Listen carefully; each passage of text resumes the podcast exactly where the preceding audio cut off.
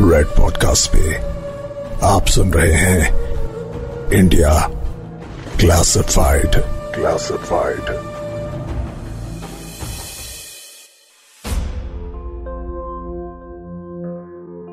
Astrology यानी ज्योतिष विद्या वेदों जितनी ही पुरानी है। धरती पर हमारे जीवन की दिशा हम तय करते हैं। लेकिन दशा को निर्धारित करते हैं ग्रह और नक्षत्र। लाखों करोड़ों मील दूर तारों सितारों की जगह जब बदलती है तो उसका हमारे जीवन पर क्या असर होता है? इस बात की सटीक जानकारी ज्योतिष विद्या से दी जा सकती है। लेकिन जीवन के बारे में भविष्यवाणी करने के लिए यह जानना ज़रूरी है कि जीवन की शुरुआत आखिर कहाँ से हुई? किस दिन हुई और किस समय हुई? समय, जिस पर मैंने पहले भी कहा था कि यह अनिश्चित है। किसी के लिए रेड लाइट पर दो मिनट रुकना भी बहुत ज़्यादा है। तो किसी के लिए दो घंटे की फ़िल्म बहुत छोटी। लेकिन आखिर वक्त का ये कैलकुलेशन ये हिसाब किताब, ये आया कहाँ से? आज कैलेंडर में डेट और घड़ी में समय देखना आसान है। लेकिन एक वक्त था, जब हमारे पूर्वज बिना किसी मशीन के इस्तेमाल किए समय और तारीख की सही जानकारी दे देते थे। लेकिन वक्त बदला। और वक्त के साथ उस कला से हमारा नाता टूट गया। अठारह सौ चौरासी में पूरे विश्व भर ने सहमति के साथ यह माना कि ग्रीनविच नाम की एक जगह को प्राइम मेरिडियन मानकर ही टाइम की कैलकुलेशन की जाएगी। ग्रीनविच मेरिडियन इस धरती को दो हिस्सों में बांटती है और यहीं से इंटरनेशनल टाइम को कैलकुलेट किया जाता है। लेकिन सालों पहले भारत में समय का हिसाब लगाने के लिए सेंट्रल मेरिडियन टाइम का इस्तेमाल किया जाता था। और ये सेंट्रल मेरिडियन था भारत में शिप्रा नदी के पास बसा उज्जैन। ये है red podcast presents India classified और मैं हूँ सुदर्शन आपके साथ। और आज हम बात कर रहे हैं मध्य प्रदेश में स्थित प्राचीन शहर उज्जैन के बारे में। आपको जानकर हैरानी होगी कि आज भी ज्योतिष विद्या का सारा लेखा जोखा जिससे हिंदू अपनी कुंडली बनवाते हैं और पंचांग बनाते हैं, उसमें सारा गणित उज्जैन के समय पर ही आधारित होता है। उज्जैन को एस्ट्रोनॉमी और मैथमेटिक्स का अहम केंद्र माना जाता था। सूर्य सिद्धांता में भारत के स्टैंडर्ड टाइम को लेकर काफ़ी डिटेल में ज़िक्र किया गया है। इस किताब में बताया गया है कि पृथ्वी स्फेरिकल यानी गोलाकार है। और प्राइम मेरिडियन या फिर कहे कि ज़ीरो लॉन्गिट्यूड अवंती और रोहितका से गुजरता है। अवंती, यानी उज्जैन, और रोहितका यानी हरियाणा का रोहतक शहर। दुनिया की अलग अलग जगहों की लोकेशन स्पष्ट करने के लिए पृथ्वी को अक्षांश और रेशांश, यानी लैटिट्यूड और लॉन्गिट्यूड नामक काल्पनिक रेखाओं के बीच बांटा गया है। इस सिस्टम के बीचों बीच की समय नापने की रेफरेंस लाइन को ग्रीनविच मेरिडियन कहा जाता है। लेकिन जब चाणक्य ने इन रेखाओं के बारे में लिखा था, तब उन्होंने उज्जैन को ही दुनिया का सेंटर मानकर अपनी गणना की थी। यानी उनके सिस्टम के हिसाब से उज्जैन दुनिया की प्राइम मेरिडियन और ट्रॉपिक ऑफ़ कैंसर यानी कर्क रेखा के ज़ीरो मेरिडियन पर स्थित है। यानी एग्जैक्टली exactly उस जगह जहाँ ये दोनों रेखाएँ आकर एक दूसरे से मिलती है। अठारह में यूरोपियन लोगों की गणना के हिसाब से प्राइम मेरिडियन का स्थान बदल गया। लेकिन उससे पहले चौदहवीं सदी से लेकर उन्नीसवीं सदी तक सूर्य सिद्धांत में कहे अनुसार भारतीय शास्त्रों में उज्जैन को ही सेंटर माना गया। और इसीलिए आज भी उज्जैन को the Greenwich of India कहा जाता है।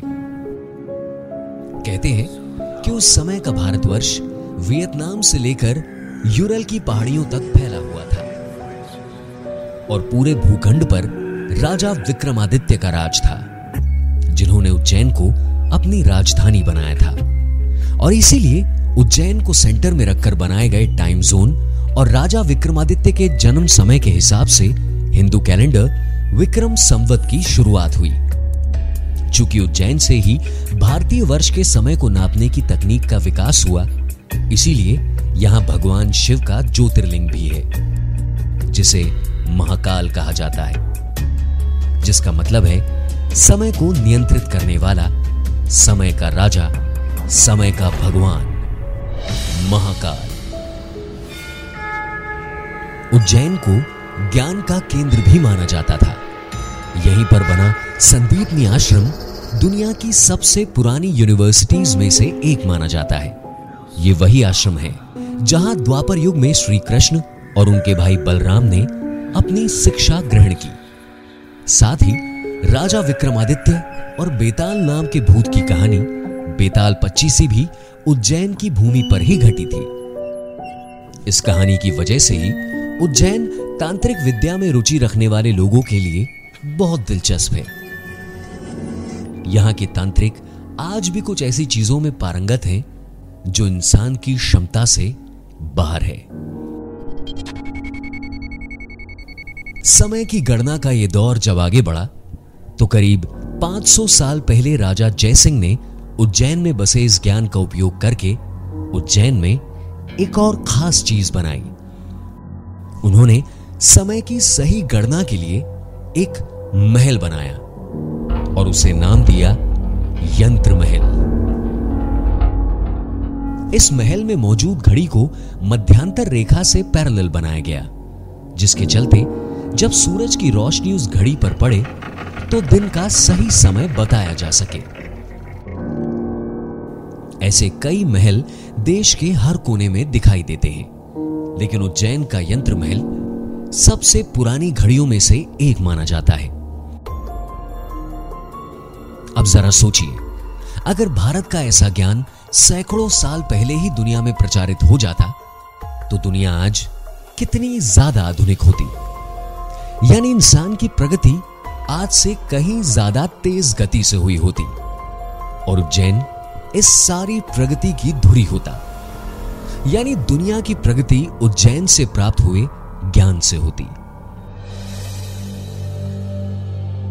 जानकारी सवालों को जन्म देती है। सवाल, जिनका सीधा जवाब मिलना आसान नहीं है।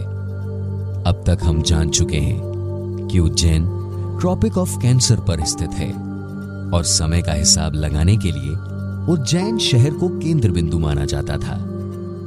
प्राचीन काल के इन अनुमानों को साइंटिस्ट सही साबित कर चुके हैं। और अब उन्हें समझ में आने लगा है कि भारत की टाइम का हिसाब लगाने की ये तरकीबें अत्याधुनिक थी।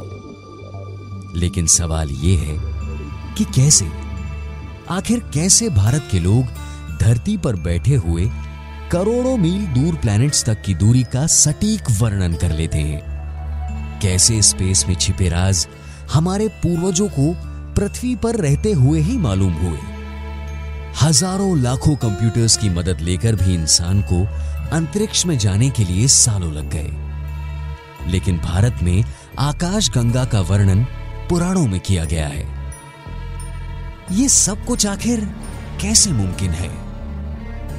उज्जैन के रहस्य सिर्फ़ समय तक सीमित नहीं है, बल्कि यहाँ के रहस्य और गहरे हैं। कुछ ऐसे रहस्य जो साइंटिफिक लॉजिक को चैलेंज करते हैं। उज्जैन में बने मंगलनाथ मंदिर को मंगल, यानी मार्स का जन्म स्थान कहा जाता है। ट्रॉपिक ऑफ़ कैंसर की लाइन इस मंदिर के पास होती है, और हिंदू कॉस्मोलॉजी के अनुसार धरती पर बसा ये मंदिर मार्स के सबसे नज़दीक है। इस मंदिर के बारे में एक थ्योरी और भी है, जिसे बिग बैंग थ्योरी से जोड़कर देखा जाता है। बिग बैंग थ्योरी कहती है कि हमारा यूनिवर्स एक बड़े धमाके के बाद शुरू हुआ। ऐसा माना जाता है कि बिग बैंग थ्योरी से पहले पृथ्वी और मंगल एक दूसरे से जुड़े हुए थे और बिग बैंग के बाद मंगल और पृथ्वी एक दूसरे से अलग हो गए। मंगलनाथ मंदिर एग्जैक्टली उस स्पॉट पर मौजूद है जहाँ मंगल ग्रह यानी मार्स पृथ्वी से जुड़ा हुआ था। उज्जैन के महाकाल मंदिर के पास और भी कई प्रख्यात मंदिर हैं। उज्जैन में वज्रेश्वरी माता शक्तिपीठ के पास ही काल भैरव का मंदिर है। इस मंदिर की खास बात यह है कि यहाँ की मूर्ति पर प्रसाद के रूप में शराब चढ़ाई जाती है। काल भैरव के दर्शन करने जाने पर यह दिखाई देता है कि बड़े बड़े शहरों में एक जगह पर जितनी शराब की दुकानें नहीं होंगी, उतनी दुकानें सिर्फ़ उज्जैन के काल भैरव मंदिर के बाहर दिखती है। लेकिन भगवान के प्रसाद में शराब? ऐसा क्यों है? इसकी मिस्ट्री आज तक कोई नहीं सुलझा पाया। बहुत वर्ष पहले इस मंदिर के आसपास खुदाई करवा के सुरंग या निकासी की कोई जगह ढूँढने की बहुत कोशिश की गई। लेकिन फिर भी रिसर्चर्स के हाथ कुछ नहीं लगा। कई लोगों का कहना है कि जिस जगह से शराब चढ़ाई जाती है, वहाँ कोई छेद है, जिससे होकर यह नीचे किसी टंकी में जमा होती है। परंतु पड़ताल करने पर ऐसा कुछ नहीं मिला। फिर कुछ लोगों ने यह भी कहा कि जिस पत्थर से मूर्ति बनी है, वो मज़बूत नहीं है, और उसकी आंतरिक बनावट में बहुत सारे सूक्ष्म यानी माइक्रोस्कोपिक छेद हैं, जो चढ़ाई गई शराब को सोख लेते हैं। लेकिन इतने सालों से रोज सैकड़ों लोग भगवान काल भैरव की मूर्ति पर यह प्रसाद चढ़ाते हैं। पर किसी भी पत्थर के लिए इतने लंबे समय तक इतनी सारी शराब सोख पाना नामुमकिन है। यह साबित ना कर पाने पर एक दलील यह भी दी गई कि हवा के संपर्क में आकर ही ये इवेपोरेट हो जाती है, यानी भाप बन जाती है। लेकिन अगर भाप बन रही है तो उस भाप की अलग गंध भी आनी चाहिए। लेकिन ऐसी किसी गंध का मंदिर में कोई नामो निशान नहीं है। सैकड़ों हज़ारों सालों और अनगिनत थ्योरीज के बाद भी आज तक काल भैरव की मिस्ट्री की उम्र घटी नहीं है। उल्टा बढ़ती ही जा रही है। यह मंदिर का एक साइंटिफिक मेरेकल है। लेकिन इसके पीछे का साइंस एक्सपर्ट्स की समझ के बाहर है। अगर आपको कभी मौका मिले तो उज्जैन आकर इस अद्भुत शक्ति को महसूस कीजिएगा। उज्जैन में रहने वाले बताते हैं कि यह शक्ति उन्हें याद दिलाती है कि मृत्यु निश्चित है और समय अनिश्चित। समय, विज्ञान और दिव्य शक्तियों के अनगिनत रहस्य अपने अंदर समेटे हुए है मध्य प्रदेश का उज्जैन शहर। Keep listening to India classified on red F M with me Sudarshan मेरी क्रिएटिव टीम पीयूषा भार्गव रोहन बापट और सुधीर तिवारी।